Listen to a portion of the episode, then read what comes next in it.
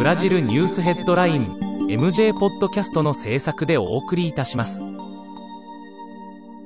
ブラジルニュースヘッドラインは、ブラジルの法事紙日経新聞の配信記事を音声で伝えるニュース番組です。ブラジルの社会、政治、経済に関する記事の見出しのみを抜粋してお伝えします。5月21日のニュースです。18日、コロナ禍議会調査委員会は、アラウーチョ前外相の喚問を行った。外相の立場でありながら、コロナ、中国陰謀論を拡散していた同氏は、中国を非難したことなどないと発言し、アジス委員長から嘘つきと求断された。19日、同委員会は、パズエロゼン保健省の喚問を行った。同氏は、連邦政府として、コロナ対策に取り組もうとしたが、最高裁の介入で思うようにできなかったと、大統領と同様の主張を展開した。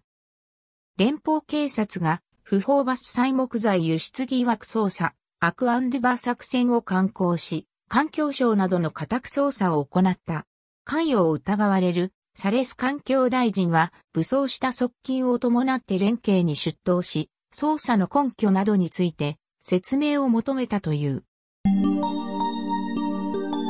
ブラジルニュースヘッドライン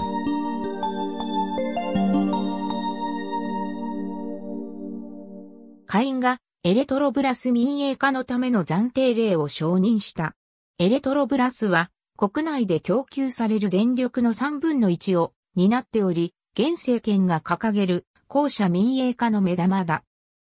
サンパウロ州は州のコロナ自粛規制を6月1日からさらに緩め、商業活動の営業時間の延長と営業規模の拡大を行うことを発表した。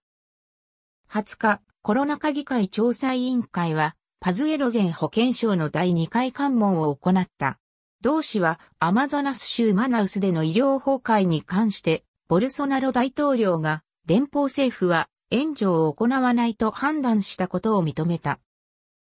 保健省の統計から現在の60歳以上のワクチン接種率は39%で、20歳以上の人が接種を完了するのは2023年になるとの予想が出た。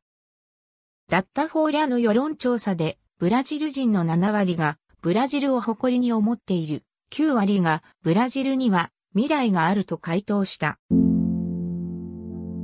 日経新聞サイトでは最新のブラジルニュースを平日毎日配信中。無料のメールマガジン、Twitter、Facebook、Instagram から更新情報をぜひお受け取りください。